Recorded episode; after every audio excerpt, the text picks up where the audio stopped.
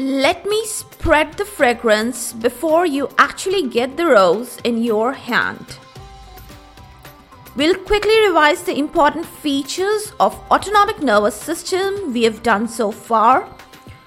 All that added on with introduction to the cholinergic or parasympathetic nervous system. All fresh and sparkling info coming up at your end.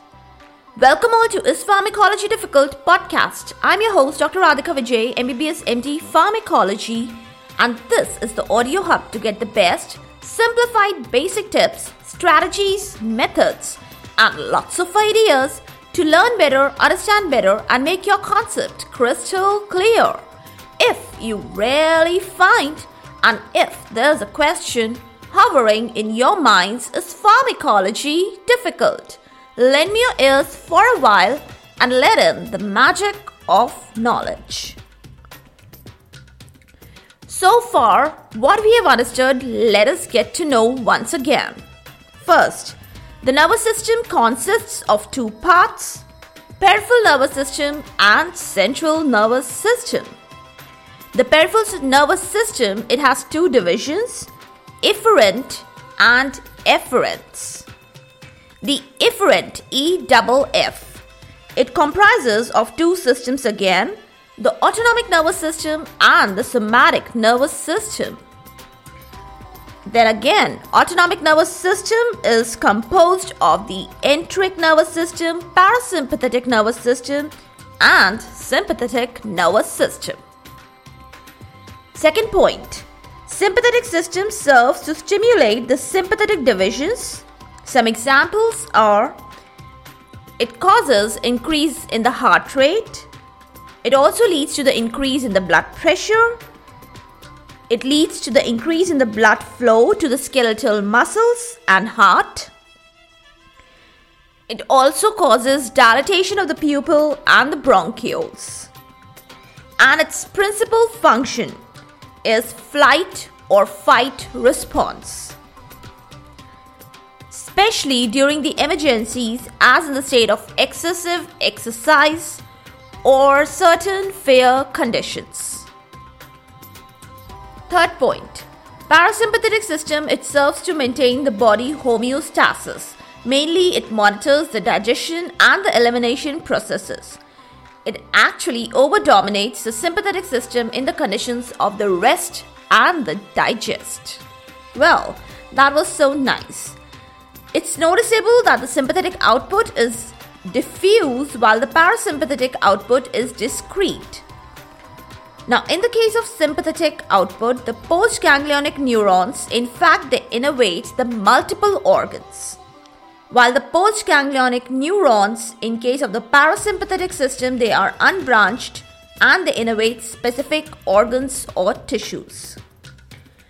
And both sympathetic and parasympathetic systems they oppose each other's functions generally and usually.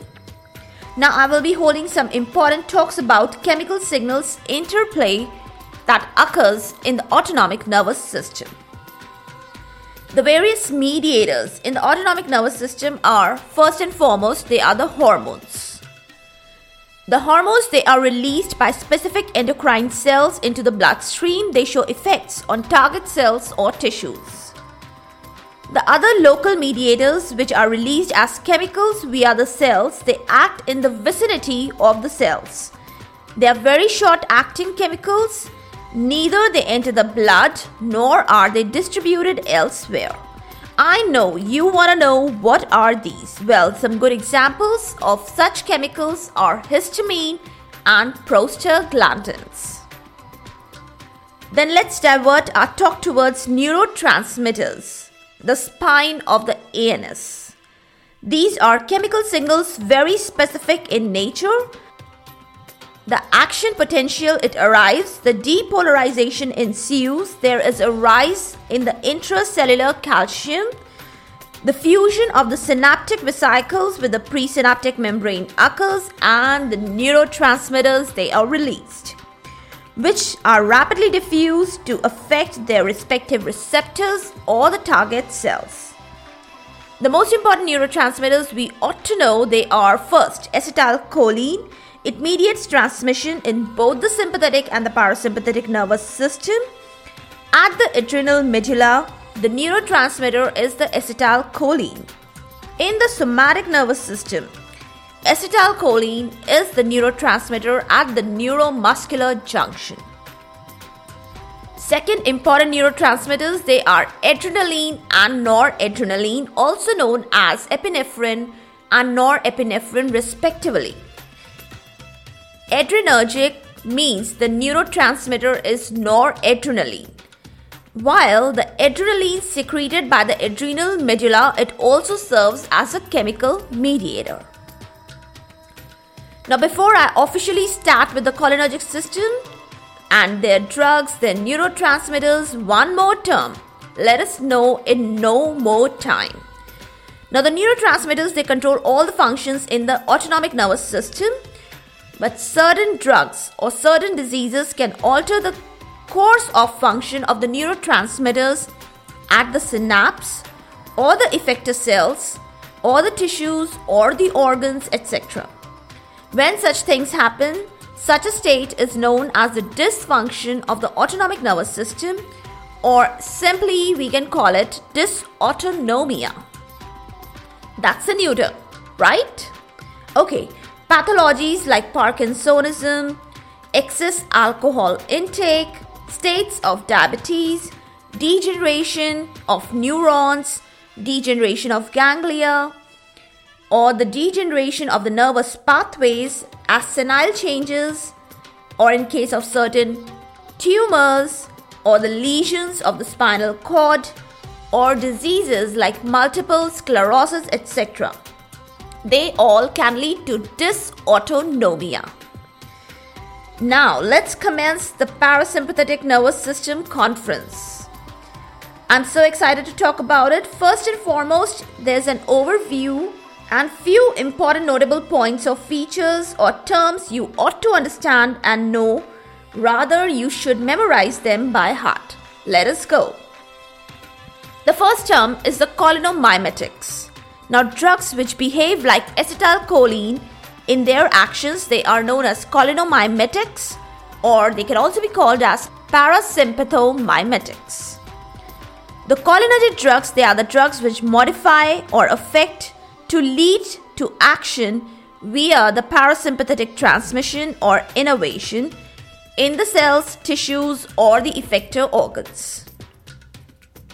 In the upcoming episode, I will be detailing the acetylcholine structure, its synthesis, its storage, its release, its action termination, biodegradation, etc. Cause that's the best way to start the cholinergic system.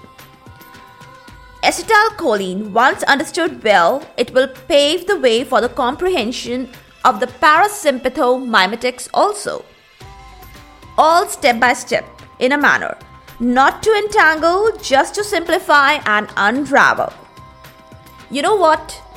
Just remember, easy it is. Though not it seems, we know how. You just need to believe. So keep the faith and keep the learning spirit on. For all the updates and latest episodes of my podcast, please visit www.ispharmacologydifficult.com, where you can also sign up for a free monthly e newsletter of mine. It actually contains a lot of updates about medical sciences, drug information updates, and my podcast updates also. You can follow me on different social media handles like Twitter, Insta, Facebook, and LinkedIn. They all are with the same name as Pharmacology Difficult. If you are listening for the first time, do subscribe and follow whatever platform you are consuming this episode. Stay tuned. Do rate and review on iTunes, Apple Podcast, Stay safe, stay happy, stay enlightened. Thank you.